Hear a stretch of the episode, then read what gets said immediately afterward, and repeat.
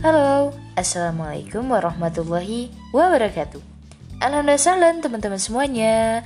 Apa kabarnya teman-teman? Semoga sehat selalu ya.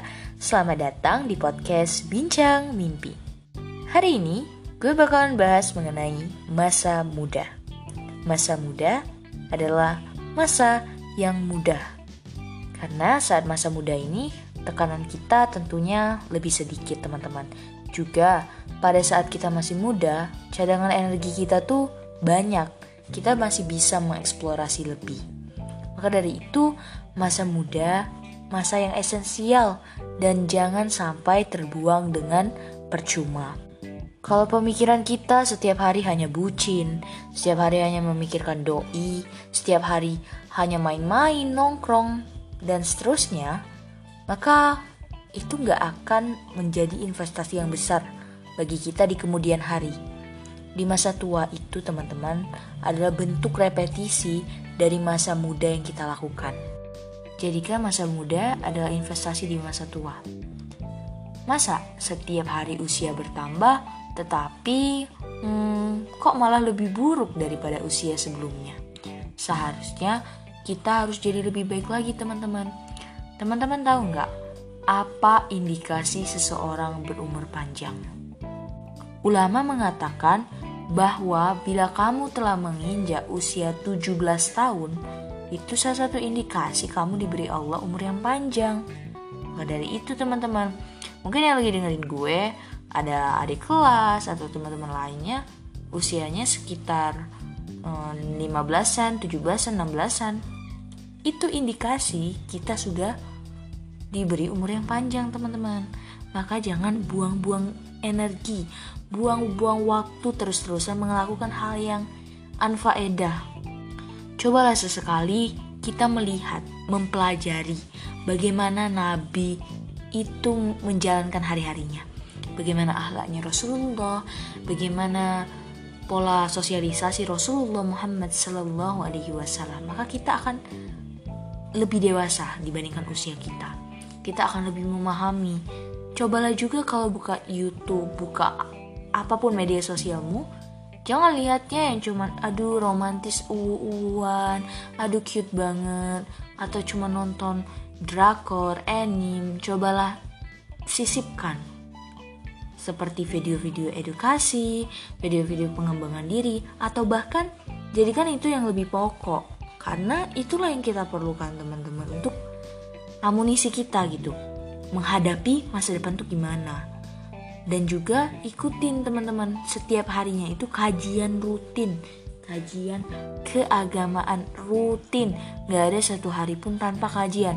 Karena kajian itu yang akan ngebooster iman kita. Kita tuh nggak bisa teman-teman di lingkungan kita yang mungkin juga tidak islami tapi kita tetap islami sendiri tanpa support dari ulama support dari ulama ya salah satu bentuknya beliau berceramah melalui YouTube. Kan di YouTube juga sudah sangat banyak. Kita harus manfaatkan platform itu karena semuanya akan dihisap. Setiap aplikasi yang kita buka akan dihisap. Entah itu ke TikTok, WA, Instagram, Twitter itu semua akan dihisap. Maka gunakan untuk yang bermanfaat. Seperti itu. Gue berkata demikian karena gue juga salah satu praktisi medsos karena gue juga main medsos dan gue ngerasa itu benar-benar buang waktu. Itu kadang tuh kita tuh ngelihat hal-hal yang gak faedah dan itu memangkas usia kita untuk ketidakbermanfaatan. Itu gue juga bakal dihisap. Maka dari itu gue mengajak diri gue sendiri dan teman-teman untuk menjalankan hari-hari itu dengan produktif. Salah satu caranya teman-teman agar masa muda kita bermanfaat adalah ibadah. Ibadah kalau teman-teman udah menjalankan yang wajib konsisten. Konsisten jalankan yang wajib. Jangan bolong-bolong soal lima waktunya. Kemudian kalau bisa tambahkan lagi yang ya sunnah rawatib duha tahajud dan seterusnya. Tambahkan tambahkan tambahkan. Maka kalau kita sudah menjadikan sholat itu sebagai kebiasaan sholat wajib maupun sunnah ketika kita ninggalin sholat sunnah itu hati kita merasa berdosa teman-teman itu merasa bersalah gitu karena sudah menjadi kebiasaan. Jangan kebiasaannya dikit-dikit update story dikit-dikit uh, murung gitu. Bukan berarti kita nggak boleh sedih nggak boleh update story bukan. Tapi gunakanlah waktu kita itu untuk persiapan kita menghadapi kematian. Karena kematian itu nyata dan setelah kematian itu akan ada kehidupan lagi. Seperti kehidupan yang saat ini kita kan mati nih awalnya. Kita kan nggak bernyawa nih. Selama 4 bulan baru ditiupkan ruh. Baru diberi uh, rezeki dan lain-lain. Sebelumnya kita tuh mati. Nah nanti kita mati dan hidup lagi. Nah seperti itulah kira-kira bayangan nanti kita akan juga dihidupkan kembali. Maka maka bekal apa yang kita bawa gitu? Masa muda inilah salah satu indikator penentu kita di masa tua. Orang bisa bebas, bebas mau taubat di usia mana pun, tetapi kita juga lihat peluangnya teman-teman. Misalnya nih, orang taubat di usia dia yang 60 tahun. Dia memangkas umurnya tuh sebetapa banyak gitu. Dari usia remaja, balik gitu kan, sampai dia mau meninggal, itu dia berapa banyak sampai usia dia 60 lah, 60 tahun betapa banyak yang dia habiskan atau peluang amalan yang dia nggak kerjain dibandingkan orang yang dari masa mudanya udah taat sampai ke masa tua. Dia sudah menang beberapa langkah gitu. Jadi jangan oh nunggu tua dulu baru gue sholat. Kata siapa lo bisa sampai tua? Jaminan dari mana? Jaminan siapa? Gitu kan makanya teman-teman kita harus mengisi hari-hari kita masa muda dengan kebermanfaatan, dengan mendengarkan kajian, dengan ikuti lomba untuk mengakselerasi dan mengetahui kemampuan kita tuh sebatas mana. Ikuti lomba, menang kalah nanti dulu. Yang penting itu teman-teman, bagaimana kita bisa melawan diri kita sendiri. Nggak terlalu penting untuk melawan orang lain, karena ketakutan terbesar itu dari diri kita sendiri. Saat kita sudah mampu mengatasi itu, barulah kita berpikir bagaimana caranya memenangkan pertandingan. Kalau kita pertama-pertama ngikutin, gak usah berharap menang dulu. Karena kita nggak tahu juga peserta lain sudah berapa kali mungkin dia mengikuti kompetisi seperti ini. Tetapi bagaimana kita mengalahkan ketakutan diri kita sendiri. Maka dari itu harus kita biasakan dan tanamkan. Kalau kita melakukan apa pun, itu nanti kebaikannya balik ke diri kita sendiri. Allah kan juga sudah berfirman dalam Quran demikian. Kamu berbuat baik untuk dirimu sendiri. Kamu jujur, kamu sopan, kamu baik. Itu dirimu sendiri bukan untuk orang lain. Misalnya pun orang lain jahat ke kamu, kamu tuh baik untuk dirimu sendiri. Misalnya nih, ada orang ngejahatin ngejahatin lo gitu kan. Terus lo kan punya hak juga untuk kesal dan lo kesel. Tapi implementasi kesel lo itu ada dua bisa kemungkinan kan? Lo bisa doain dia yang buruk atau lo bisa doain kebaikan buat dia itu. Nah lo berhak untuk memilih agar lo mendoakan keburukan untuk dia dan Allah pasti kabulin. Tetapi lebih baik teman-teman kalau lo doain dia kebaikan. Karena apa? Karena kalau setiap doa yang mengandung kebaikan tanpa orang lain itu tahu lo mendoakan dia ditambah lagi plusnya itu lo sedang kesal gitu kan bukan sedang senang maka lo akan dapat plus dari sana. Maka malaikat akan malaikat di atas kepala lo akan mendoakan kau dapat sama kau dapat sama. Kebaikan-kebaikan yang lo doain untuk dia malaikat menjawab lo dapat sama lo dapat sama. Lo mendoakannya dalam keadaan kesal itu lebih sulit dibandingkan mendoakan dalam keadaan lo mungkin sedang senang ke dia dan semacamnya. Lo dapat pahala lebih? Allah itu punya sistem kalkulator amal paling rinci. Paling rinci. Kenapa gue bisa bilang demikian? Karena begini teman-teman. Gue sedikit cerita. Kalau kadang tuh kan kita kan mencoba untuk untuk membuat catatan yang rapi dan semacamnya. Kita tambahin hiasan dan lain-lain tapi terkadang nilai kita tuh sama aja dengan cat ya orang yang catatannya tuh biasa-biasa aja mungkin penilai atau guru nggak tahu sebetapa mahal alat-alat kita, sebetapa sulit kita menempelkan dan lain-lain, sebetapa lama kita membuat itu, tetapi nilainya sama saja gitu. Seolah kita nggak dihargai, tapi Allah nggak pernah kayak gitu teman-teman. Allah nggak nggak nggak akan kayak gitu. Setiap apa pun niat lo, setiap apa pun yang engkau rasakan di hati, niatnya bagaimana, sebetapa sulitnya. Itu Allah lebih hargai. Bahkan Allah hargai yang lo lakuin itu lebih dari yang lo perbuat. Gitu. misalnya nih ada orang seorang yang kaya dia menyumbangkan 100 ribu.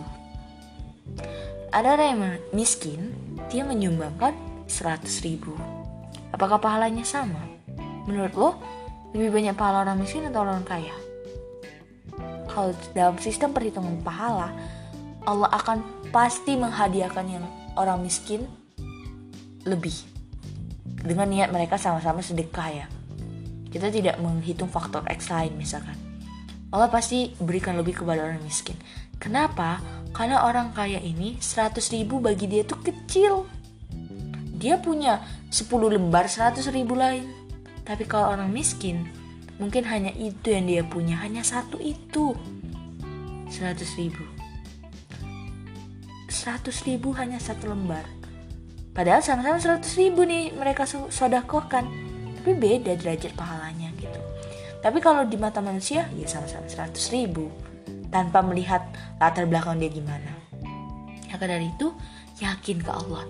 Allah itu sebaik-baik penolong. Allah lah yang menciptakan kita.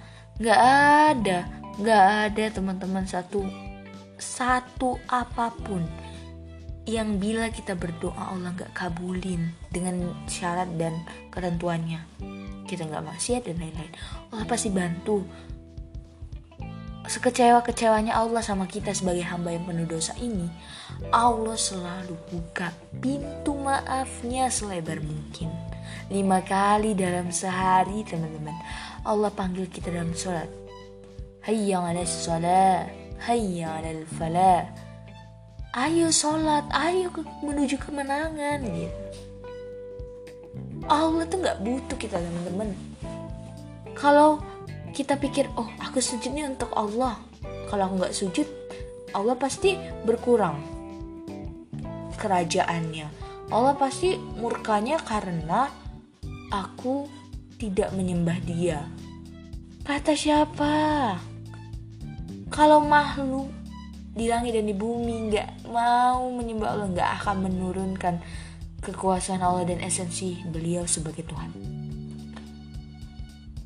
Bahkan kalau misalnya memang manusia itu nggak ada yang mau sujud dan lain-lain ada malaikat yang jauh lebih perfect yang Allah ciptain ya kan nggak punya dosa taat terus setiap perintah Allah dijalankan Gak kayak manusia, lebih banyak yang berbangkang. So, sholatmu itu untuk dirimu sendiri. Allah marah kamu gak sholat tuh karena Allah marah. Kamu tuh sombong. Sombongmu itu loh. Bukan soal sujud rukukmu. Sombongmu itu loh. Kamu tuh hamba kok. Ada masalah gak minta ke sang pencipta, sang kuasa. Maka kita teman-teman gunakanlah masa muda ini investasi jadi lebih baik nantinya habiskan jatah gagal ada yang bilang juga habiskan jatah gagal di masa muda emang situ ada jatah berhasil iya ada ada itulah fase kehidupan Gak ada orang yang mulus banget jalannya gak ada kesalahan gak ada kegagalan pastinya ada. Gunakan itu agar tidak lagi jatuh di lubang yang sama pada saat kita nanti menempuh kehidupan ini. Oke? Okay? Gunakan masa muda kita teman-teman. Ikuti kompetisi, webinar, planning, berani. Kayak di episode gue sebelumnya gue bilang tata kai, berjuang, bertempur. Walaupun kita kayak minder gitu kan aduh gue bisa nggak ya? Gue bisa nggak ya? Gue bisa nggak ya? Bisa. Bisa karena lo bersama Allah. Allah bakal bantu lo apa pun situasi lo. Berdoa. Kalau lo benar sholatnya kalau lo benar ibadahnya Allah kabulkan langsung bahkan sebelum lo minta biasakan istighfar biasakan isi hari-hari dengan kepositifan olahraga makan makanan sehat dan lain-lain Oke teman-teman, masa muda, masa muda. Thank you. Bye bye. Gue excited banget loh, karena gue ngerasa empowering banget. Thank you sekali lagi. See you next time. Wassalamualaikum.